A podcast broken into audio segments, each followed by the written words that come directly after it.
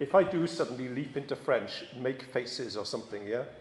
Um, if I slip into old habits, um, stop me. Before we look at the uh, passage, we'll bow in prayer. Let's pray.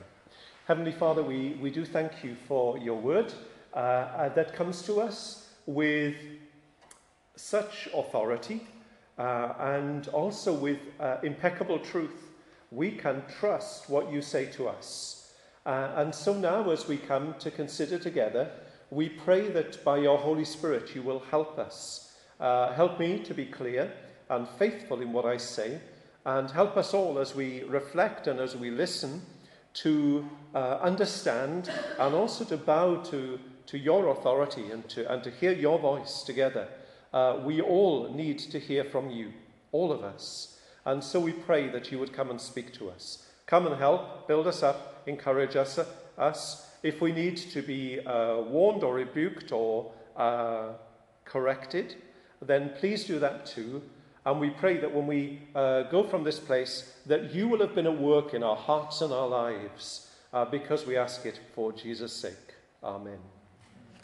Okay, so we're beginning. Oh, yeah, that was another thing I should have explained. We're beginning new programs. So Friday evening will be about what it means to be a disciple, okay? Uh, so Friday evening is kind of discipleship.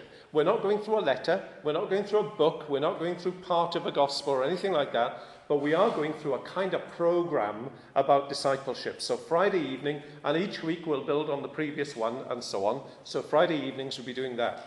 And this Friday evening we'll be meeting at James's house. Um, so, um, so that's, uh, uh, if you want to know where James lives, then you can ask him later. Um, so that will be Friday evenings. Then on Sundays, up until Easter, we plan to be looking at Hebrews 11. Okay, why Hebrews 11? Uh, why Hebrews 11? Well, um, for, one reason is that it's an awesome chapter. It's a really good chapter because it's, um, it's obviously it's in the New Testament. You will have observed this. Uh, even if you look at where my Bible is open, you can tell it's in the New Testament, yeah? So nobody can be fooled in thinking that just because it's called Hebrews, it's in the Old Testament. Obviously in the New Testament. But it is kind of like a springboard where you can bounce into the Old Testament and then bounce back. So it's a very good way of getting into the Old Testament in a way that is copable with. Yeah? So, um, so that's one reason for doing Hebrews 11. Um, another reason, which is kind of personal, is that when I first became a pastor, which uh, is um, just a few years ago, um, one of the first uh, series I did was on Acts, and another of the first series was on Hebrews 11. And there was a really good book that helped me in those days, and I can't find it. Uh, so I'm really frustrated at not being able to find this book, which really helped me a lot, kind of like a couple of years ago. Uh, but where it is now, I don't know. I probably threw it away. Hey, there we are. These things happen. Um, so personally, Hebrews 11 is really important to me. But the letter to the Hebrews is a really interesting letter as well. Um, one person, seeing that we were going to be looking at Hebrews, came up and said, That's, that's brave because Hebrews is one of those letters that, even though it's in the New Testament, we tend to neglect it. We're far more likely to read Philippians, Ephesians, um, than, or even Romans than to read Hebrews. We kind of have a bit of trouble with Hebrews. Now, that is leading me to um, throw out a challenge this evening. Why not read Hebrews this month? Yeah? In the month of January, Hebrews is not that big a book. I'm sure that everyone here could read Hebrews in the month of January. And maybe at the end of the month we can discuss it together, uh, something about the, the, let, the, letter to the Hebrews. Yeah? So a bit of a, a, a challenge. It's not a big one, it's just a little challenge yeah, to read Hebrews this month. Just read through the whole thing. You can read through it in one sitting if you like. You can read a couple of verses a day. You can listen to it on, on MP3. You can read it in different translations. You can read it in French and compare it with English. Do whatever you like, but read Hebrews this month. Okay, so why Hebrews 11? Because it takes us in and out of the Old Testament. But then what about Hebrews anyway? Well, the letter to the Hebrews is really interesting, and I don't know whether I've got another heading for this or whether it's. No, it's still Pourquoi la lettre aux Hébreux or aux Hébreux. Um, why? Well, there's lots of things we don't really know about Hebrews. If you look at the little chart on the back, which is quite a nice little chart, it comes from the Bible Project, little videos you can find on YouTube. You'll see that they've got their author question mark we don't know who wrote this book. Some people think it was Paul. Other people say, no, it's nothing like the way Paul writes to other people, so it obviously isn't him. One guy I knew very well, who was one of my lecturers, he said, I think it was written by Barnabas. And that is, he said, because I like him. Um, well, you probably need better reasons than that. Um, other people have said Apollos. One thing is sure, it was either one of the apostles or one of the, the friends of the apostles, yeah? Someone from what we sometimes call the apostolic band, the group that surrounded the apostles. Who was it written to? Well, again, we don't really know, but we know that they, they were Christians, and we know that they had a Jewish background. And the reason is twofold. The first thing is, if you look again, it says, thorough knowledge of the Old Testament scripture. It is the New Testament book, with the possible exception of Revelation, that makes the most allusions to the Old Testament. Revelation is full of the Old Testament, but so is Hebrews. Yeah? So Hebrews talks a lot about the Old Testament and assumes that people know a lot about it. Yeah? So um, they were Christians of a Jewish background. And as we saw in our reading already, they were under pressure to give up their faith in Jesus. Yeah? They were under pressure to give up their faith in Jesus, to stop believing in Jesus, stop meet, meeting with this people, stop standing as people who believe that Jesus is the Messiah, and instead just go back to the way they used to live before they even heard about Jesus and before they put their trust in him. That is, back to the rites and the ceremonies and the whole rigmarole of Judaism, but without the expectation and the hope of the Messiah, because they knew that that Messiah was Jesus, but they were not going to trust him anymore. Can you see how, how awful that decision would be? And that is why in Hebrews, we get a lot of, this is the next one, we get a lot of sonnette et klaxon. You're walking down Sainte Catherine and you hear ting, ting, ting, and it's coming from behind you. Um, how do you feel? If you're anything like me, you feel kind of annoyed. Because after all, Sainte Catherine is piétonnised, pedestrianised, yeah? It's, you're supposed to be able to walk down there without fearing for your life. And instead, people come down on bicycles and they go ting, ting, and they expect everyone to clear out of the way so that they can ride through. And it's so annoying. It's so annoying. Or you're walking on the tramway, and I mean, who doesn't walk on the tramway? You're walking on the tramway, you hear ding ding, ding ding, ding ding. And it's so annoying. You think, what am I supposed to do? And then it goes, er, er, and you think, okay, fine. And you move. So annoying, isn't it? We are surrounded by sonnette and klaxon, by bells and horns. And they just annoy you. You're at the traffic lights and you're waiting for them to go green, and then the guy behind you goes, starts going, bap, bap, bap. You think, what's the matter? What's the matter? And the light has gone green. But you're looking at him, you know. You think, I would have seen it. I would have seen it. It's so annoying. In, if you are the kind of person who finds sonnette and klaxon, uh, bells and horns really annoying, then you're going to have trouble with the letter to the Hebrews. I'm sorry, but it's like that. Because the letter to the Hebrews has some really loud klaxons. It has some horns that sound really loud. There are some very serious and solemn warnings in the letter to the Hebrews. And we read one of them uh, in chapter 10. Why? Because we need to understand That our faith, you know, being Christian is full of joy, isn't it? It really is. It brings meaning to your life. It, uh, it, it, sets you dancing. Some people, they actually start to dance when they become Christians. It makes people sing. There are people who've never sung all their lives and they become Christians and they start to sing. Um, it really does bring the sunshine into your life. It's like, it's like the sunshine coming out after a, a, a typical Bordeaux winter's day, you know? Rainy and grey, and then all of a sudden the sun comes out. Uh, it's just amazing. But we've got to realize that to be a Christian is a serious business. To turn away from faith in Jesus is to choose to die, and to choose to die eternally. It's a terrible thing to walk away from Jesus. It really is. It's that serious.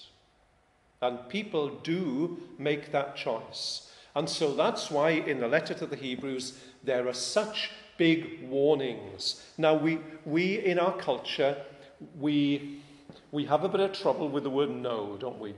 Um, we find that difficult. And even on the tramway, to kind of sugar the pill of the warning uh, because they know that we don't like being warned about how heavy a tram is. They, they litter Bordeaux with yellow rhinoceroses. Yeah, they put yellow rhinoceroses so that the warning becomes funny. Yeah? You wouldn't win against a yellow rhinoceros and you, you aren't going to win against the tram. So they're trying to make the warning more palatable. Yeah? Um, but we still need warnings. You need warnings.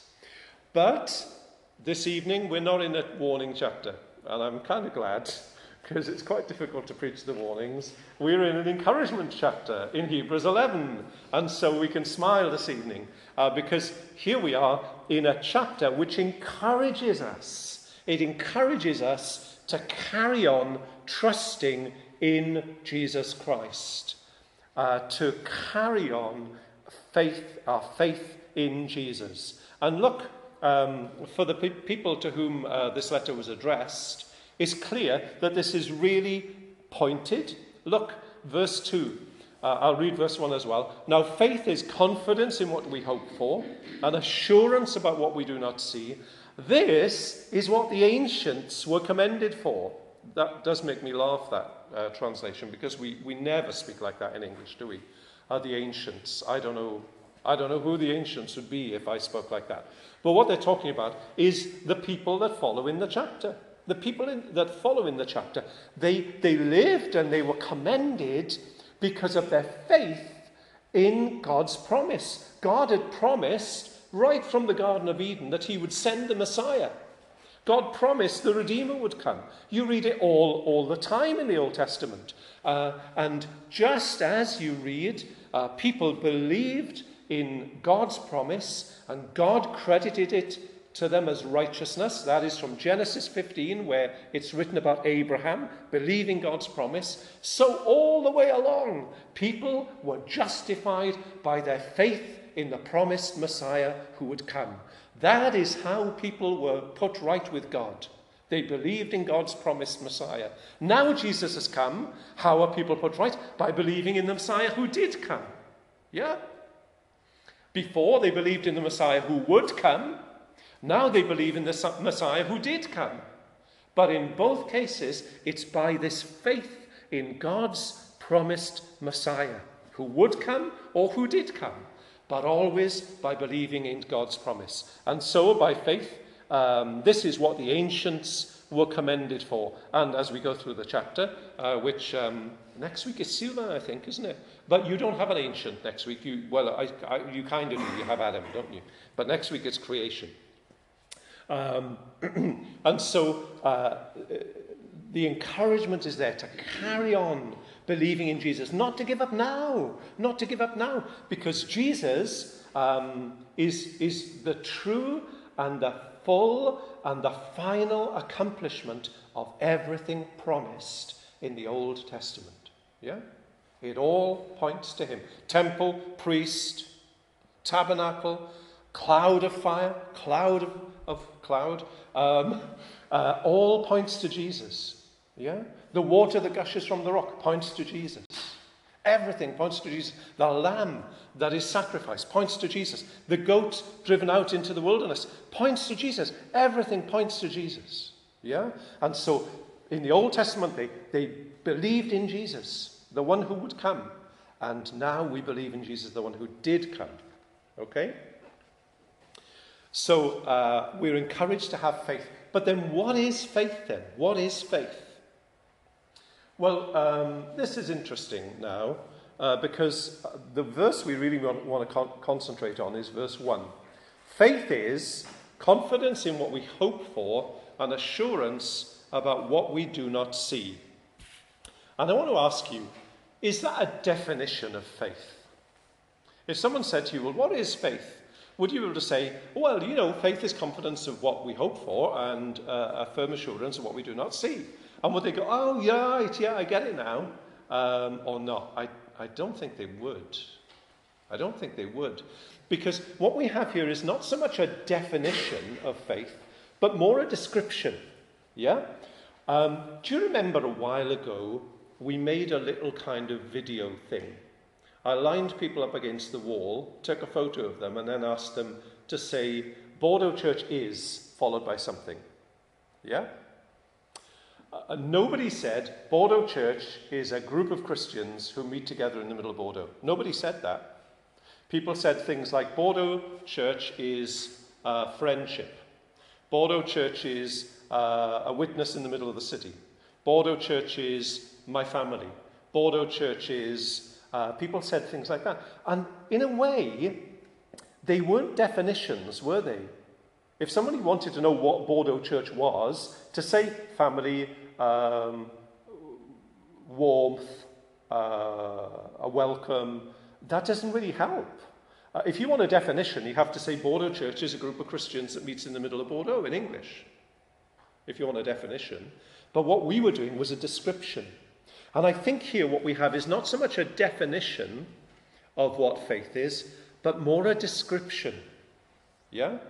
Now, at that point, I need to pause and leap out of the text a bit because what is faith then? If we, if we wanted to give a definition of faith, what is faith? Well, when you look through the chapter, you can see what faith is. Faith is taking God at His word. Look, uh, I'll just pick out a couple. Uh, verse 7 By faith, Noah, when warned. 8. By faith, Abraham, when called. 11. Sarah, who was past childbearing age, she considered him faithful who had made the promise. Yeah? Uh, and so, time and time again, we can see that people are responding with trust to what God has promised. Yeah? So, faith is taking God at his word, believing his promise. I come back again to that verse from Genesis 15. Abraham believed God and it was credited to him as righteousness. Yeah? He trusted God, and that was his justification. Yeah? He, he trusted God. Um, our, the ancients, uh, our forefathers, um, used to say faith is made of three things. It's made of three things. It's made of, and they use Latin words, I am sorry. Uh, the Latin words were notitia, I always have to look them up, I forget them. Notitia, assensus and fiducia. Fiducia. A notitia, assensus, and fiducia. What does that mean? Connaissance, uh, accord, and confiance. Yeah? Knowledge, uh, agreement or acceptance, and confidence. Uh, this is probably up there, isn't it? Yeah, there we are. Um, a definition of faith. It's to know God's promise. You've got to know God's promise before you can trust it. You agree with God's promise. You say, yeah, yeah, yeah, that, that makes sense. But then you trust yourself to it. You put your confidence in God's promise. And if you want a definition of faith, that's, that's the best definition I can give you. Okay, but um, here we have then this description of faith, and that's what I want to uh, spend the rest of the time on. Faith is confidence in what we hope for and assurance about what we do not see. Okay, one of the old English trans- translations has, has it put like this it's the substance of our hope, or the substance of what we hope for. And um, the reason I've, I've offered that is because this word confidence is really, it's one of those funny words. I, am going to throw a Greek word at you. I've already thrown Latin at you. I, I hate this message already. Um, but here comes a Greek word. And I throw this Greek word out because you can ask James about this Greek word later. Okay? It's the word hypostasis. And James, little lights are going on in James's head. He's thinking, I hope nobody asks me about this. And please don't ask me. Hypostasis. This is a really important word in theology, which is really difficult to, un- to explain.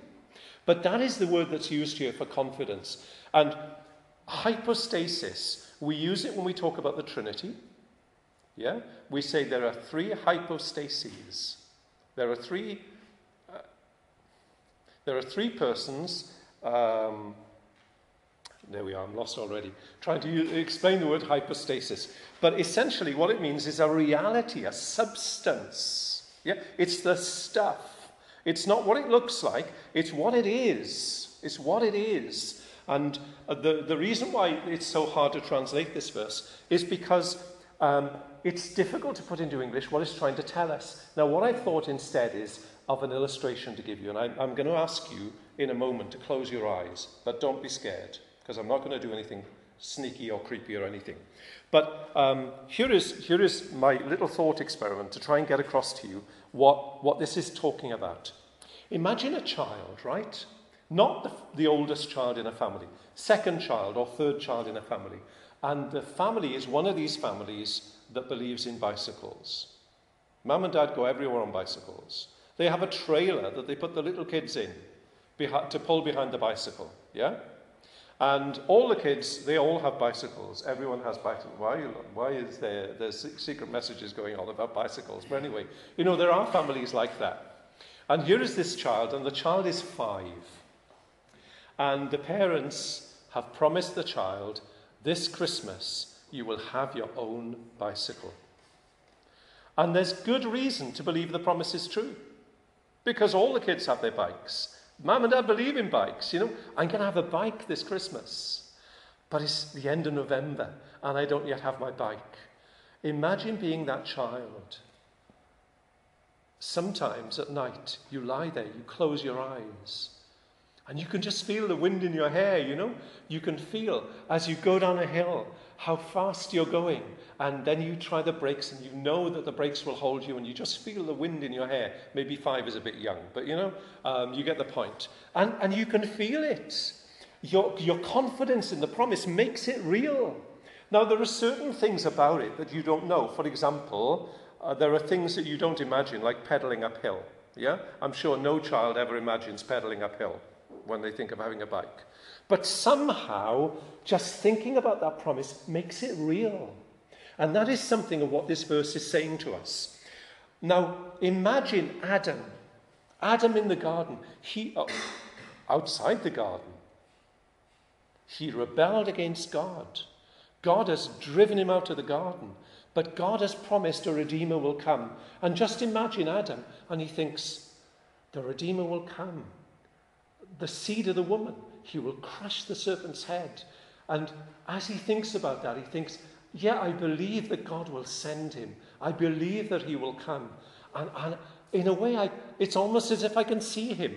You remember how Job said, I know my Redeemer lives, and I will see him. And that promise, as they thought about that promise, it, it, it, it, it's almost real. David, he thinks about a king who will rule not just a, a, little kingdom, but who will rule over all the nations of the world. And he just imagines that reign of peace, and he thinks how wonderful that would be. Um, you could go on like this. Isaiah thinks about a suffering servant who, who bleeds on behalf of his people, who is scorned and despised and rejected. And as he thinks about it, the, the, that promise becomes real. And I'm sure we've all been like that. You know, people who are about to get married, they think, what must it be like to be married? You know, you wake up and you're not on your own. There's already someone there. And all day you have a best friend with you.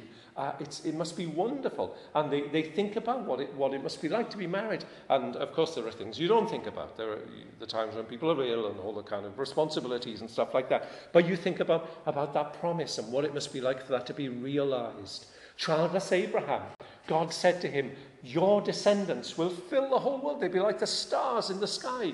And Abraham just imagines what it must be like. And somehow that promise becomes real. Now, at the end of the message, I'm, I'm going to uh, ask you to close your eyes just to think about God's promises. No, I'll do it now.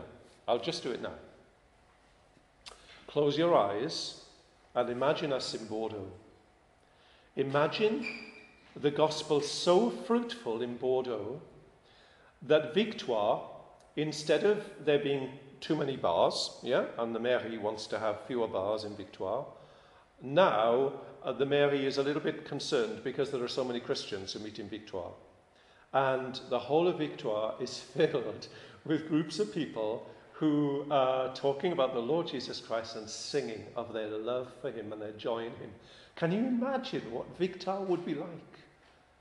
Filled with the praises of Jesus. Can you imagine that? Feel how wonderful that would be.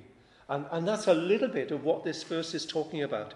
Uh, imagine us in 2018. Imagine that we're not so disappointed with our governments. I mean, you know, I'm British. Um, but imagine a world where it's governed in justice and where there's peace and we're not afraid of who's going to hit the biggest nuclear button first or anything like that. We, we, we just uh, can rejoice in a, a worldwide reign of peace and justice and prosperity. Can you imagine that? Can you imagine it? Uh, can you imagine you and I holy we are just like Jesus. There's no more shame, there's no more regret, there's no more fear of what you're going to do or what you're going to say or how you're going to handle certain situations. Uh, now you know that everything is always going to be okay because you are just like Jesus. You are holy. Just imagine it. You close your eyes and you can almost see God's promises kept. And that gives you such confidence. It's the substance of what we hope for. Do you see something? Do you feel? That's what I'm trying to get at. Feel something of, of what the verse is communicating to us. I think you can open your eyes now if you want to. Um, yeah?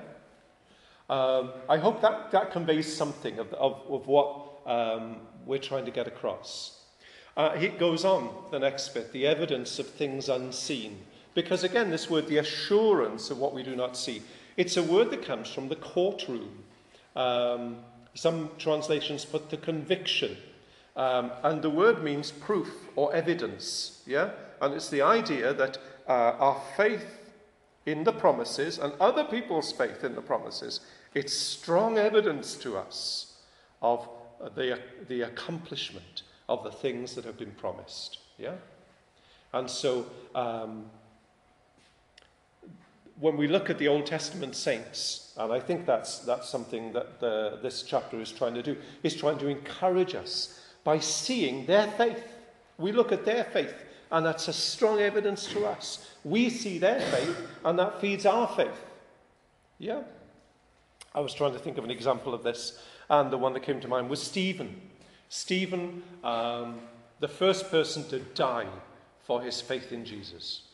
Yeah? And uh, before they uh, take him out and stone him, he uh, tells them about how God has been faithful to his promise, but they have not. They have not. They've not had faith in the promises of God. And Stephen outlines the whole of uh, uh, Israel's history, or, or a, a sketch of it, and illustrates God's faithfulness and the people's unfaithfulness and how the Old Testament worked.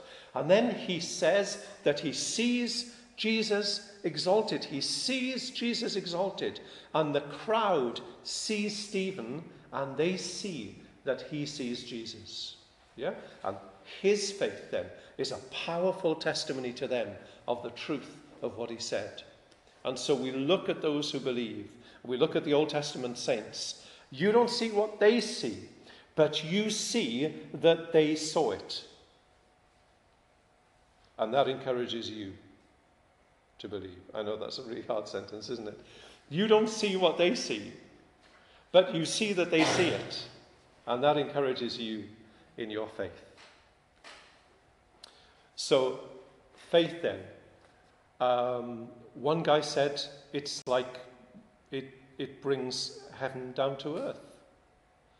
It makes, it makes your, it can make your room uh, a, a room in heaven because you see something of God's promises being fulfilled and you trust Him and you know that one day you'll be with Him and that He will keep all His promises. Um, ok, et alors Oh yeah, the démonstration de l'invisible. Et alors The moment et alors The upshot for us. Um, I want to show you a guidebook. Um, I, I lose so many books. I've lost so many books. It was when we moved, I think, from the house to the flat. I used to have a guidebook like this for Barcelona. Um, I'd like to think I still have it somewhere, but I can't find it. And, you know, our flat is quite small, so I'm sure it's gone. I also had one for South Africa.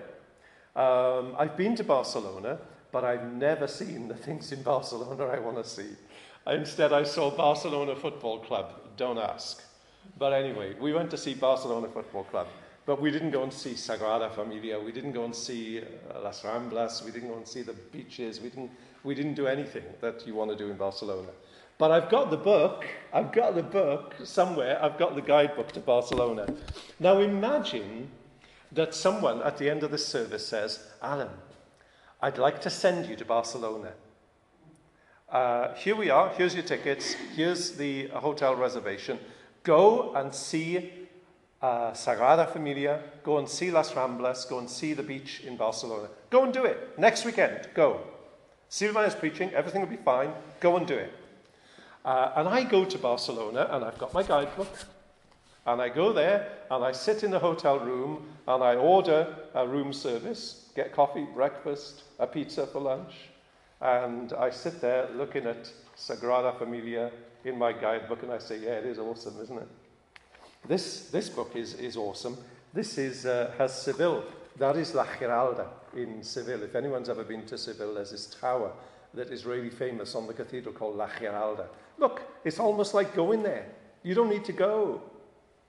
You know, if I sat in Barcelona with a guidebook on my lap and looked at pictures, you'd say, Alan, you're nuts. You're nuts. Look, there is Sagrada Familia. Go and smell it. Go and touch it. Go in it. Go and feel the weight of it. Go and look at how high it is. Go and feel it. Go to Las Ramblas. Go and eat something. Go and drink coffee. Go and sit at a table. Go and watch people go by. Go and smell the air. Go and feel the trees. Go to the beach. Go and look at the sea. Don't sit in your hotel room and look at a book.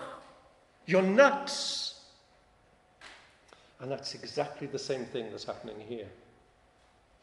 You know, you have Jesus, you have the reality. Don't go back to signs. Don't go back to, to things that pointed to him. It's like going and sitting with a guidebook. You know, why would you do that? Why would you go and, and offer your lamb at the temple when the Lamb of God has come and has paid for the sins of the world? Why would you do that? Why would you do that? And what good would that do you? How could that possibly work? And it's the same thing for us. Don't desert your faith in Jesus Christ. Don't turn away from Him. Don't. Hold on to Him. Because to die outside of Jesus is the most dreadful thing that can happen to anyone. And you don't even want to think about it. It's the most awful thing to die outside of Jesus. So hold on to him with all the strength that he uses when he holds on to you. Yeah? I know you have no strength, and I know I have no strength either, but don't walk away. Don't walk away, whatever you do. I know he will hold you, but don't walk away. Don't do it. And then the second erlor. Let your faith work on God's promises. What do I mean by that? Well, what I mean by is this, and it's the thought experiment we just did, I guess.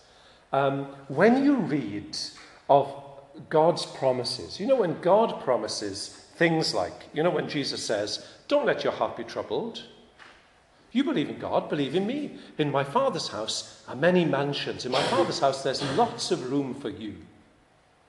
Well, close your eyes and think of what it's like. Think of what it's like for the prodigal son to come back to the Father's house. You know, he's been living in the pigsty, he's been out in the fields, and now he comes back to the Father's house. And in the Father's house, there's joy, there's music, there's dancing, there's food, there's comfort, there's a welcome, there's love. And close your eyes and think about that. When you read about God's promise that there's a place for you, let your faith work on God's promises, yeah? Imagine them, think about them, and let them become real in your heart and, and build your assurance and your confidence in God. And then as you do that, work for it and keep going and work for it. You know, work for the, the, the fulfilling of those, of those promises. Do all you can so that God's promises will be fulfilled in you. Because faith is what the ancients were commended for.